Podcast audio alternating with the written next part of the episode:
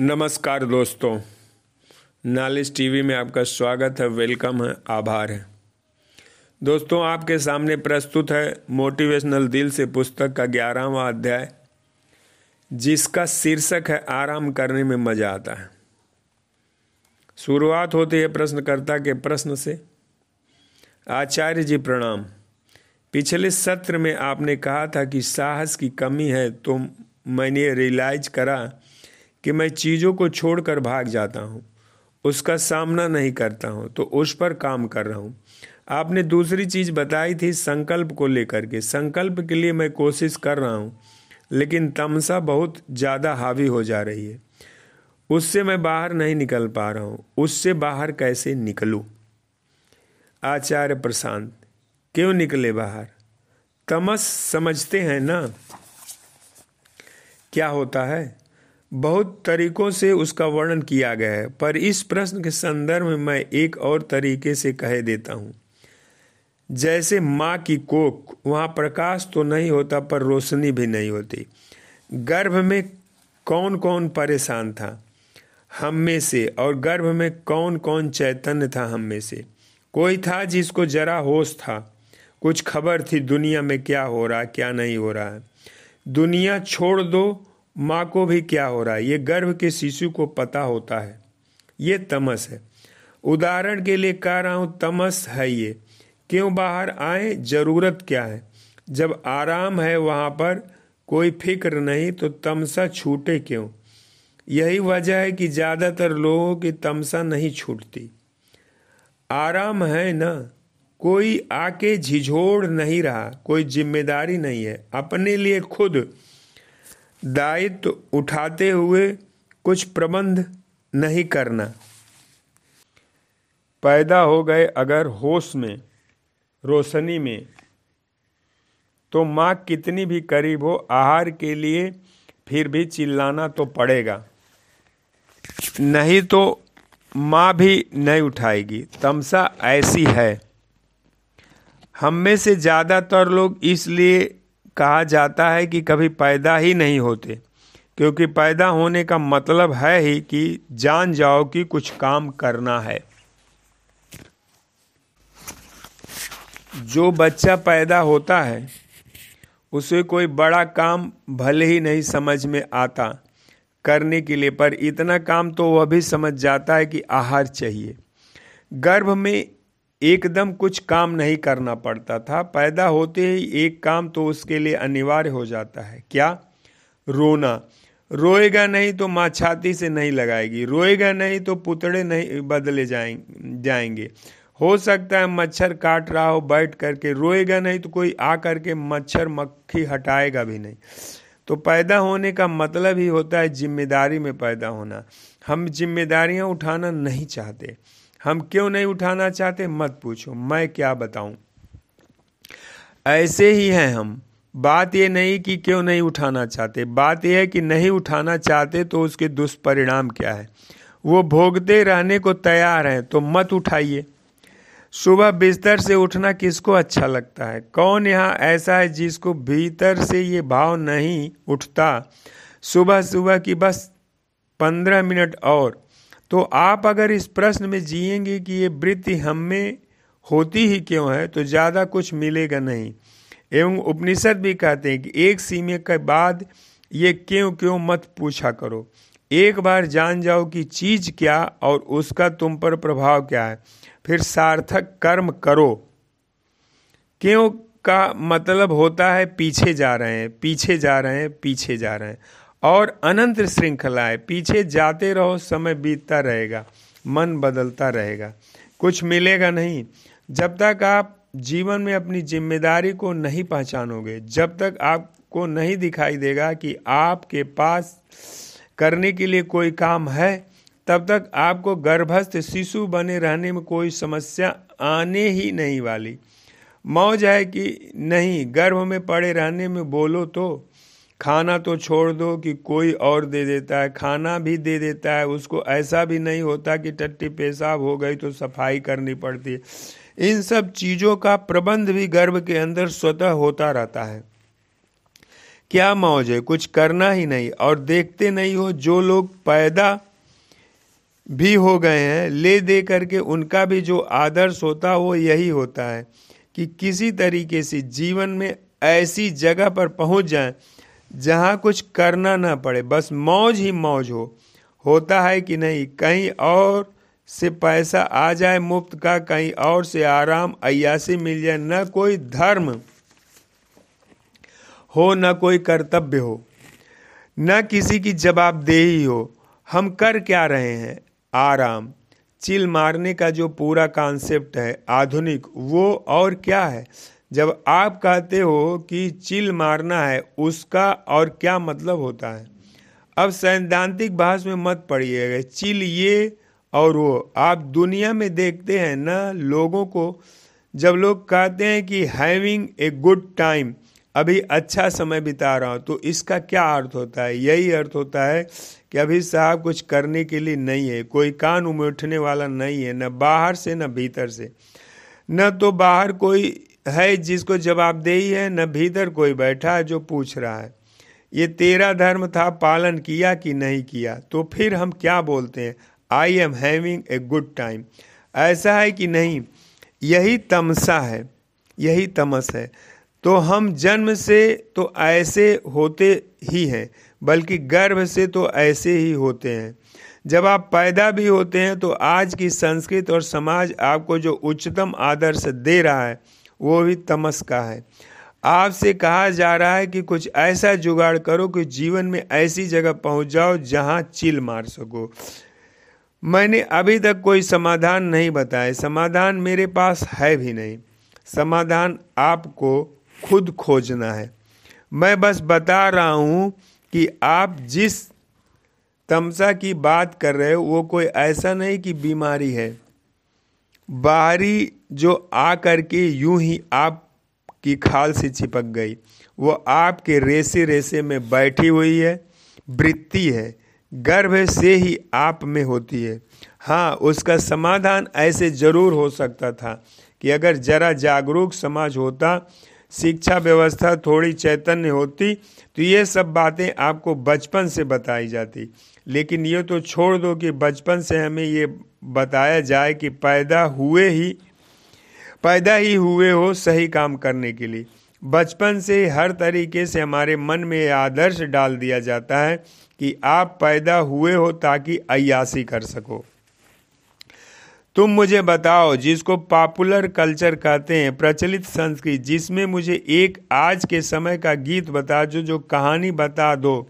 किरदार बता दो, नायक बता दो, जिसको तुम इसलिए पूछते हो क्योंकि वो ज़बरदस्त रूप से मेहनती है। और होंगे भी ऐसे तो सौ में से एक या दो।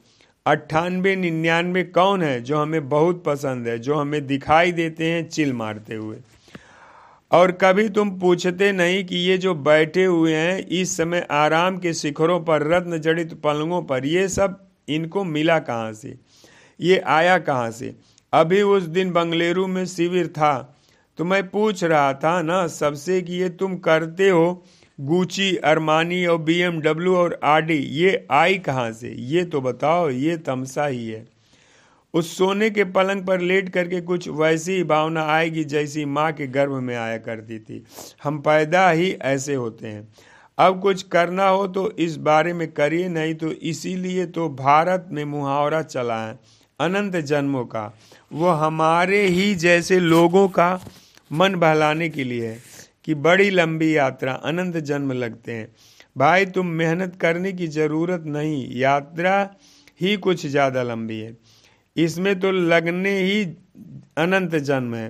तो इस जन्म में मेहनत करने का दायित्व तो अपने कम हो जाएगा। हम क्या करें? यात्रा इतनी लंबी है कि कम से कम छः सात सौ जन्म तो लगेंगे ना। सभी के लगते हैं छः सात सौ जन्म तो हमें बहुत मेहनत क्यों करनी? इस जन्म में हो क्या जाएगा? Just chill. तो जो आलसी हैं, वो तो हैं ही आलसी। जो मेहनती हैं, वो भी मेहनत इसलिए, इसी, मेहनती इसीलिए हैं ताकि एक दिन आलसी बन सके। यही उच्चतम आदर्श है हमारा। जिनको पाओ भी की ज़बरदस्त रूप से घिसाई कर रहे हैं वो क्या कर रहे हैं कि बस जल्दी से जल्दी वो एक लम्हा आ जाए। जब हमें करने को कुछ नहीं है और मालदीव में किसी बीच पर पड़े हुए हैं, बिल्कुल आराम करते हुए। उच्चतम आदर्श ही क्या हो गया है? आखिरी मंजिल ही फिर हमारी क्या है? अयासी तो तुम्हारे भीतर का गणितज्ञ कहता है कि जब वो आखिर में अयासी ही करनी है, किसी बीज पर लेट करके तो सुबह सुबह अपने बिस्तर पे क्यों न कर लें? और ये तर्क बहुत गलत भी नहीं है भाई, कि है जब दुनिया भर की मेहनत करनी इसीलिए कि एक दिन कहीं पर लेट कर तुम अयासियाँ करो तो वह अयासी अपने बिस्तर भी क्यों न कर लें और सोए पड़े रहें?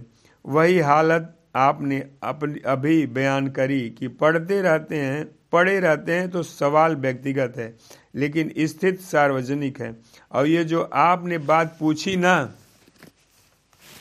एक एक बंदे की हालत यही है। मैं कह रहा हूँ कि यहाँ पर जो लोग मानते हैं कि आलसी हैं, वो भले जो कहते हैं कि मेहनती हैं, वो तो मेहनत के वास्ते आलस तक की यात्रा कर रहे हैं। बस एक बार किसी तरह से वो खास नौकरी लग जाए, उसके बाद जीवन भर चैन हो जाएगा। बड़ी मेहनत कर रखी है, ज़मीन आसमान एक कर रखा। किस लिए? बोलो ना। कि वहाँ तक पहुँच जाए, फिर कुछ करने को नहीं होगा। इसमें संबंधित कुछ बातें दिखाई दे रही हैं, जो काम आप कर रहे हो। वास्तव में आप उससे करते हो नफरत और आप चाहते हो कि हो जाए वो जल्दी से जल्दी खत्म। चाहते आप यही हैं कि बस जल्दी से जल्दी काम खत्म हो और उस एक जगह पर पहुँच सके जहाँ पर पलंग तोड़ा जाएगा। काम कर रहे होंगे कुर्सी और मेज पर बैठ करके। पर इस मेज से प्यार नहीं है, न इससे प्यार है, न इससे प्यार है, न कलम से प्यार है, न नोटबुक से प्यार है। हो सकता है तुम्हारे हाथ में जो कलम हो, उसमें बड़ी ताकत हो। किसी बड़ी संस्था में पदाधिकारी हो सकते हो, सरकारी अहदा हो सकता है। कलम में बड़ी ताकत है, पर कलम से प्यार नहीं है। चाहते यही हो कि इस कलम का इस्तेमाल कुछ और पाने के लिए कर लूँ, और इसी को मैं दस साल से समझा रहा हूँ। कि ये जीवित नर्क है। जब आप जो कर रहे हो उचित ही नहीं तो आपको उससे होता नहीं उससे होता नहीं प्रेम। और जब उससे प्रेम नहीं होता तो जी कैसे लेता हो? क्षण प्रति क्षण जी कैसे लेते हो? क्षण प्रति क्षण अभी जी रहे हो, ठीक अभी किस भाव में जिए? प्यार नहीं था, उकताहट थी, बेसब्री थी, इंतज़ार इंतज़ार था। कि ये पल बीते, जल्दी से फिर आगे पल में आए, वहाँ भी क्या है? उकताहट समझिएगा, मैं उस घिसी पीटी धारणा की बात नहीं कर रहा, जिसमें कहा जाता है कि लिव इन द प्रेजेंट। वर्तमान में जियो और द मैग्निफिसेंस ऑफ़ नाउ, वर्तमान की सुंदरता। समझ रहे हो? वर्तमान में जीना इत्यादि? ना ना ना। वो कहते हैं कि ये क्षण ही अपने आप में संपूर्ण है, तुम इसी में जिए जाओ। नई सच्चाई तो यह है कि इस क्षण में जो तथ्य है, वो बहुत अपूर्ण है, बहुत कुछ है जो गलत है।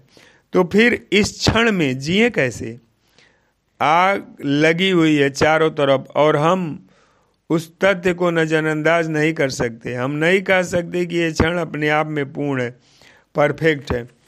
नहीं, हमें दिख रहा है, आग लगी हुई है। मैं कैसे मान लूँ कि जो है वही है ना? बिल्कुल भी नहीं। तो फिर जिए कैसे? जीने का तरीका समझिएगा। जीने का तरीका यह है कि हाँ चारों तरफ़ आग लगी हुई पर मैं जो अधिकतम और उच्चतम कर सकता हूँ, वह अपनी ओर से कर रहा हूँ। यह है जीने का तरीका। समझ में आई बात? न तो ये कर देना जैसा कि आधुनिक अध्यात्म में चलने लगा है कि accept thing as they are it is just like चीज़ों को जैसा है वैसा स्वीकार करो। यही तो ज़िंदगी है। बहुत तरह के बेशर्म और बदतमीज जुमले उछाले गए हैं अध्यात्म के नाम पर। शायद मुझसे ज़्यादा आपको पता हो। जो है, सो है और कुछ भी हो रहा हो, मौन रहो। यहाँ, जहाँ बोलना भी चाहिए, वहाँ मौन सर्वश्रेष्ठ है। पर, प्रश्न, purpose of life is to be happy जीवन का लक्ष्य खुशी है, प्रश्न। Nothing need to be change कुछ भी बदलने की ज़रूरत नहीं है। प्रश्न तीन, हरि जो चाहे सो हो आचार्य जी, व्यंग करते हुए। भगवान ने जो करा, अच्छे के लिए ही करा। तुम उसे बदलने वाले होते कौन हो? तुम भगवान से ज़्यादा होशियार हो। भाई, ये दुनिया किसने बनाई? भगवान जी ने, दुनिया को चला कौन रहा है? भगवान जी चला। तो तुम कहाँ के क्रांतिकारी आ गए जी? तुम काहे बता रहे हो, ये ठीक नहीं है? ये ठीक है, ये बदलो, वो बदलो। जो है, बिल्कुल एकदम ठीक है। और जो होता है, भले के लिए होता है। बस तुम्हें पता नहीं चलता क्योंकि तुम भगवान जी नहीं हो। हम ये सब जुमले ले करके बैठे हैं। नहीं, मैं इनकी बात कर रहा हूँ। ये बातें न सिर्फ़ मूर्खतापूर्ण है बल्कि खतरनाक है। इनमें बेकूफ़ी ही नहीं है, इसके पीछे साजिश है। बेकूफ़ी में तो फिर भी जैसे एक भोलापन होता है। इनमें भोलापन नहीं है, इनमें भयानक कुटिलता है। तो मैं उस छोर की बात नहीं कर रहा जहाँ कहा जाता है कि सब ठीक है। और अगर कुछ बदलेगा भी तो राम कृपा से बदलेगा, क्योंकि उसकी मर्ज़ी बिना तो पत्ता भी नहीं हिलता। नहीं, इसकी बात नहीं कर रहा मैं। वो कोई ऊपर तोड़े ही बैठा है, वो पत्ता हिलाना चाहता है तो कैसे हिलाता है? वो आपके माध्यम से हिलाता है। तो अगर आपके भीतर की सच्चाई पुकार कर, कह रही है कि पत्ता ही नहीं हिलना है, मुझे सिंहासन हिला देने तो ये राम की मर्ज़ी हुई, न, हुई कि नहीं हुई। तो फिर आपने कैसे कह दिया कि जो करना होगा राम करेगा? हम होते कौन है करने वाले? राम के अपने हाथ अपने पाँव है, राम उतरेंगे ज़मीन पर कुछ करने के लिए। आज तो राम को जो भी कराना है, वो आपके माध्यम से कराएँगे। तो आपके भीतर जो राम बैठा है, आप उसको उसका काम करने क्यों नहीं देते? तो इसलिए मैं उस सिरे की बात नहीं कर रहा हूँ। न मैं इस सिरे की बात कर रहा हूँ, जो क्या कहता है कि मौज करो। एक तरफ़ ये साफ़ साफ़ मामला भी है कि ज़बरदस्त गड़बड़ है चीज़ें, और दूसरी तरफ़ ये भी जानना है कि जीना तो इसी के बीच में है। ये कैसे करें? जब पता है कि सब कुछ गलत हो रहा है तो उसके बीच में जिए कैसे?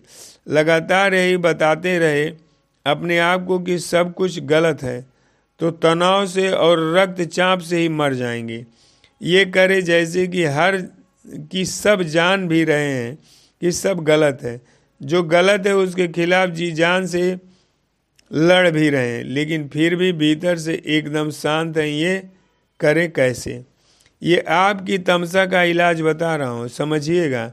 इसका तरीका एक ही है, समय, कर्म।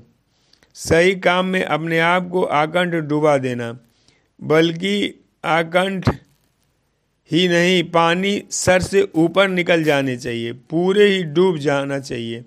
और क्या बोलिए?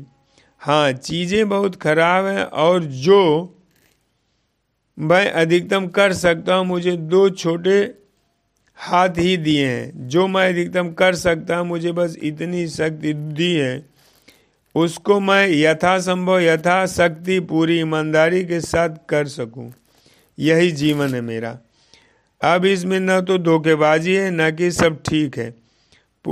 Ever thinking group is everything is already all right सब पहले से ठीक है, उस तरह की धोखाधड़ी भी नहीं है। और नहीं है कि सब कुछ गलत है तो मैं तनाव से ही मर जाऊँगा, या जो चल रहा था, चल रहा है, उसके प्रति मेरी ज़िम्मेदारी ही नहीं है। अब आप जो कहें रहे हैं, बात पूरी ईमानदारी की है कि मैं मान तो रहा हूँ कि बहुत कुछ है जो कि किया जाना चाहिए। मैं ये भी मान रहा हूँ कि जो किया जाना चाहिए वह इतना बड़ा है कि मुझ न अकेले से शायद निपटने, निपटेगा भी नहीं। मेरी एक ज़िंदगी बहुत छोटी है इसके लिए, लेकिन मैं ये भी कर रहा हूँ कि जितनी ताकत और जितनी प्रकृति योग्यता लेकर मैं पैदा हुआ था, उसके साथ जो भी सिस्टम ज़्यादा से ज़्यादा मैं कर सकता था, वो कर रहा हूँ। अब मैं सर उठाकर जी सकता हूँ। अब मैं अपनी नज़रों में अपराधी नहीं हूँ। और ये, जो ये कह रहा है, वो तमसा से बहुत दूर होगा, ना समझे? हमारी वृत्ति चिल्ला चिल्ला कर कहती, आराम करो। और अध्यात्म आपको ये बताने के लिए कि आप पैदा मेहनत करने के लिए हुए तो आप कहेंगे, फिर तो वो सब क्या है जो हमें अध्यात्म के नाम पर बताया जाता है कि विश्राम में रहो, इत्यादि इत्यादि? आचार्य जी, आप भी तो जो शिविर करते थे, उनका नाम विश्रांति रखा था ना? तो हम लोग बोलते थे, विश्रांति और, विश्राम और शांति। तो ये फिर मेहनत करें कि विश्राम? करें। कुछ समझ नहीं आ रहा। हम विश्राम ही तो करते हैं। अध्यात्म उस खास विश्राम की बात करता है जो घोर कर्म के बीचों बीच है। वो विश्राम नहीं जो कर्म में मुँह चुरा लिया जाता है। वो विश्राम नहीं, वो चीज़ हराम है। समझ रहे हो? उस आराम की कला सीखो जो काम के बीचों बीच मिलता है। काम के बीचों बीच ऐसे भी कि काम कर रहे हैं और बेहतर पूरी सफ़ाई और संतुष्टि है कि जो मैं अधिकतम कर सकता हूँ, वो कर रहा हूँ। तो कोई ग्लानी नहीं है भीतर। अपनी ही सारी ऊर्जा मैंने किसको दे दी? अभी काम को। तो ऊर्जा बची ही नहीं भीतर शोर मचाने के लिए। जब सारी ऊर्जा काम को दे दी तो भीतर क्या? एकदम शांति है। मौन है। यही असली और एकमात्र मौन है। कुछ थोड़ा ही नहीं है, भीतर की कू कू चाय चाय करे, कुछ छोड़ा ही नहीं है, भीतर की कू कू चाय चाय करे, है ही नहीं, और अगर भीतर कोई आता है, शोर मचाता है तो हम उसका कान पकड़कर बोलते हैं, चल तू भी काम कर। तूने शोर मचाया, इसी से पता चल गया कि तू कहीं छुपा बैठा था। दस लोग लगे हैं काम में हमारे हमारे दस संसाधन हैं। मान लो, दस इंद्रिया ऐसे ही बोल लो। वो सब के सब काहे में लगे हैं? काम में लगे हैं। ये एक बेईमानी कहीं छुपा रह गया था। एक बेईमान कहीं छुप रह, छुपा रह गया था। तो अब ये क्या कर रहा है? ये शोर मचा रहा है। तो हमने इसको भी पकड़ लिया। ऐसे ही पकड़ लिया, शोर मचा रहा था, इसलिए पकड़ लिया। शोर नहीं मचाता तो पकड़ा नहीं जाता शायद शोर मचाते को पकड़ कर बोला कि अब तू भी लग जा। क्या करने में, काम करने में लग जा। सब कुछ जो तुम्हारे पास है, वो काम में झोंक दे। फिर शांति तो काम कर रहे हो, उस समय भी शांति फिर थक जाओगे, नींद आ जाएगी, उसमें भी बहुत शांति रहेगी। सोए इसीलिए हैं कि उठेंगे और सही काम करेंगे। सन 2012-14 के आसपास का समय होगा। उसकी रिकॉर्डिंग भी शायद अभी पड़ी हो यूट्यूब पर। गुलाल फ़िल्म का गीत था। तुम स्वयं से भी बताओ, सही बोल रहा हूँ। न कि पीयूष मिश्रा की आवाज़ से आरंभ है प्रचंड। स्वयंसेवक जी, आचार्य तो दो दो तीन कॉलेज में छात्र थे, उनके साथ करा करा था। तो वहीं मैं उनको बोला करता था कि इसमें एक पंक्ति है, बिल्कुल ध्यान से पकड़ लो कि जिस कवि की कल्पना में ज़िंदगी हो प्रेम गीत, उस कवि को आज तुम नकार दो। खेद की बात है कि सिर्फ़ कवियों की ही कल्पना में ज़िंदगी प्रेम गीत नहीं है। न जाने कहाँ से ये घटिया तरीके का अध्यात्म उठा है। जिसमें गुरुओं की कल्पना में भी ज़िंदगी प्रेम गीत बन गई है। और तुमसे कहा जा रहा है कि ज़िंदगी और है क्या? रोमांस का एक मौका तुम तो प्रेम करो। प्रेम करो, चेहरे पर खिन्नता दिखाते हो, जिससे तुम बोल रहे हो कि प्रेम करो, उसी का भाई बाहर नशा करके मर रहा है। अगर मुझे प्रेम भी है इससे तो इससे प्रेम करूँ या इसके भाई को बचाऊं? जवाब तो दे दो तुम्हारे घर में आग लगे, तुम अपनी श्रीमती जी को लेकर शयन कक्ष में घुस जाओगे। कि गुरुदेव ने बोला है तुम तो प्रेम करो।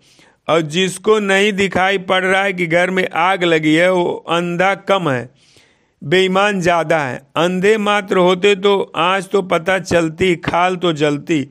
हम एक विशेष समय में खड़े हुए हैं। ये वैदिक युग नहीं है। हम उन कुछ आखिरी पीढ़ियों में है जो पृथ्वी का विनाश देखने को भी बची हुई हैं। आप प्रेम गीत गाना चाहते हो। और प्रेम ऊँची चीज़ है। मुझे प्रेम से समस्या नहीं है, पर इस समय प्रेम की उच्चतम अभिव्यक्ति क्या होगी? एक आदमी पड़ा हुआ है सड़क पर। उसका सर फट गया है, खून बह रहा है। प्रेम इसमें है कि तुम उसको होठ चूमने लगो, या उसमें है कि तुम दवा लेने भागो, जवाब दो। तो ये कौन सा अध्यात्म परवान चढ़ा हुआ है, जिसमें आपसे कहा जा रहा है कि कहीं कोई एकांत में ध्यान करे, कहीं सामूहिक नृत्य हो रहे हैं, सब ठीक हो जाए, इसके बाद आपको जितना रास मचाना हो कर लीजिएगा। पर यह समय जरा खास है, अभी घर में इमरजेंसी है, नहीं है? एक श्रोता को संबोधित करते हुए गर्दन तो हिला रहे हो तुम, बताओ, सोए पड़े रहोगे? प्यार के अभाव का क्या इलाज? अब मैं क्या बताऊँ तुमको?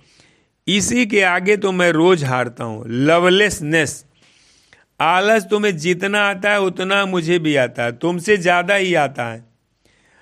पर आलस के अलावा भी मेरे पास कुछ है जो मजबूर कर देता है कि खड़े हो जाओ और करो।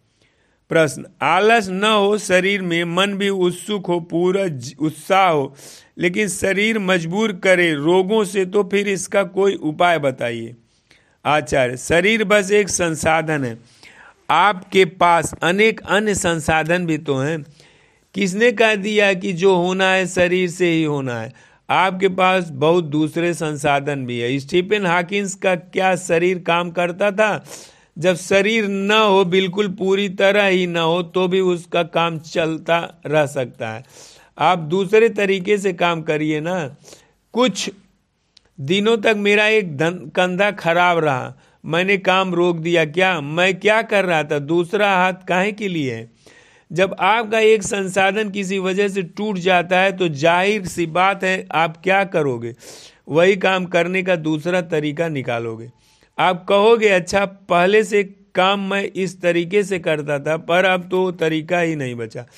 मान लीजिए उस तरीके का नाम था शरीर, पर अगर काम ज़रूरी है तो मैं उसको करने के लिए दूसरा तरीका निकालूँगा। तो कोई दूसरा तरीका निकालिए, और ये जो मैं कह रहा हूँ, वो करने की ऊर्जा फिर एक ही चीज़ से आती है, इसका नाम प्यार है। थोड़ी शास्त्रीय भाषा में भी उसी को धर्म बोल देते हैं। जमीनी तौर पर बोले तो क्या बोलेंगे? कर रहे हैं क्योंकि प्रेम है। और शास्त्रीय तौर पर बोले तो कहेंगे, कर रहे हैं क्योंकि यही हमारा धर्म है। अंतर दोनों में कुछ नहीं है। और बिल्कुल मैं आपकी बात समझ रहा हूँ कि कोई स्थिति ऐसी आ सकती है कि कोई व्यक्ति बहुत हद तक मजबूर हो जाए। लेकिन अगर आपने वहाँ तक कोशिश कर ली, जहाँ तक आप फिर पूरी तरह ही मजबूर हो गए कि अब तो कुछ नहीं कर सकते तो फिर आप बहुत चैन से शांत बैठ सकते हैं।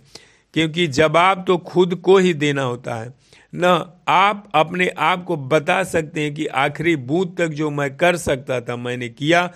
और अगर अभी भी कुछ संभव है तो खोज रहा हूँ, रास्ता, और करूँगा। फिर मेरी गलती नहीं है। अभी थोड़ी देर पहले मैं कह रहा था ना कि ये छोटे हाथ लेकर ही तो पैदा हुए हैं। अब बुद्धि भी ऐसी कोई हम में खास नहीं होती कि एक बार में इस सब समस्याओं को उखाड़ दें तो इसमें कोई अपमान की बात नहीं है। कुछ छोटे नहीं हो गए हम कि बहुत ज़्यादा हम परिणाम नहीं ला पाए। या किसी सीमा पर जाकर हमारे संसाधन चूक गए, खत्म हो गए। इसमें कोई शर्म की बात नहीं है। शर्म की बात है बेईमानी करने में, जो मैं कर सकता था। मैंने वो भी नहीं किया। हमेशा यही सवाल पूछा करिए अपने आप से, जो कर सकता हूँ, उतना किया क्या? उत्तर अगर हाँ में आता है, यही समाधि, यही मुक्ति है। उत्तर ना में आता है तो नर्क से बाहर निकलो। कहा के नर्क से? अपने भीतर के नर्क से। बेईमानी से बड़ा आंतरिक नर्क दूसरा नहीं है। प्रश्न, जैसे किसी बड़े काम में अगर अपनी शक्ति लगा रहे हैं और उसके साथ साथ कोई समस्या आ जाती है। जैसे मैं जिस विभाग में हूँ, वहाँ के मेरे उच्चाधिकारी बहुत घपलेबाजी करते हैं। तो यदि मैं इसमें कुछ बोलूँ तो वेतन काट देते हैं। और लगता है गलत जगह अपनी ऊर्जा लगा रहा हो, न बोलूँ तो मन में अशांति बनी रहती है। ऐसी स्थिति में क्या करें? आचार्य, इसका मैं तुम्हें क्या जवाब दूँ? मैंने इस्तीफा देने से पहले तुमसे पूछा था क्या? ये तो अपनी समझ पर है ना? अपने ईमान पर है, अपनी धार्मिकता पर है, अपनी सच्चाई, अपने प्यार पर है। खरी खरी बात कह रहा हूँ, मैं इसमें तुम्हें गुलाब जामुन भी खिला सकता हूँ। कुछ इधर उधर का कि देखो, वही सोई जो राम रच राखा कण कण में नारायण बसते हैं। ये तो ये जो तुम्हारे धूर्त और घुसखोर अवसर हैं, ये भी तो ब्रह्म स्वरूप हैं। क्या पता इसमें भी प्रभु की ही लीला हो। वो खा रहे हैं, तुम भी खाओ। और प्रसाद समझकर दूसरे भी बांटो। ये सब भी तुम्हें बोल सकता हूँ। अब बेईमानी के बहाने हज़ारों निकल सकते हैं। निकालना चाहे आप तो। जिसे करना है वो कर जाता है। और मैं नहीं कह रहा हूँ कि तुम इस्तीफा दे दो। भाई, मेरे ऊपर मत डाल देना, क्योंकि मैंने किसी से पूछ करके नहीं छोड़ा था। मेरी बात, मेरी ज़िंदगी, उसका जो भी अंजाम होगा मैं भुगतूँगा ये नहीं होना चाहिए कि ये आचार्य जी ने मेरी नौकरी छुड़वा दी। अब मैं क्या करूँ? तो आखिरी कर्म क्या है? वो तो तुम्हें ही करना है। तुम जानो, मुझसे ना पूछो। न, वो मेरी ज़िंदगी, ज़िम्मेदारी है। वीडियो पर इतना बड़ा विश्लेषण इसलिए कहा होता है, या तो यहाँ हो, वहाँ पर ही सही काम करने का कोई तरीका निकाल लो। नहीं तो निष्कर्म साफ़ है। बाहर निकलो। इसमें लाग लपेट क्या है? इसमें जटिलता क्या इसमें तो मैं तुमको क्या पेचीदगियाँ समझाऊं कि नहीं दिखाई ऐसा, नहीं देखो ऐसा करते हैं कि तुम न तबादले का आवेदन डाल दो। क्या पता जो तुम्हें नया इधर उधर विभाग मिले, उसमें द्वंद्व अति देवता तुम्हारे अवसर हैं और नहीं मिल रहा हो। सही तबादला हो, नारद मुनि के हाथों कुछ शोर सिफारिश लगवा दो। ये पट्टी पढ़ाओ चाहते हो, बात बहुत सीधी है। जहाँ हो, वहाँ कोशिश करके देख लो, सफल हो गए तो बहुत हो गए। सफल हो गए बहुत अच्छी बात है। नहीं सफल हुए तो बाबा दूसरा रास्ता देखो। दोस्तों, यह किताब बहुत अच्छी है और इस किताब को आपको मंगा के पढ़ना अवश्य चाहिए। किताब का नाम है मोटिवेशनल दिल से रिटेन बाय आचार्य प्रशांत धन्यवाद धन्यवाद धन्यवाद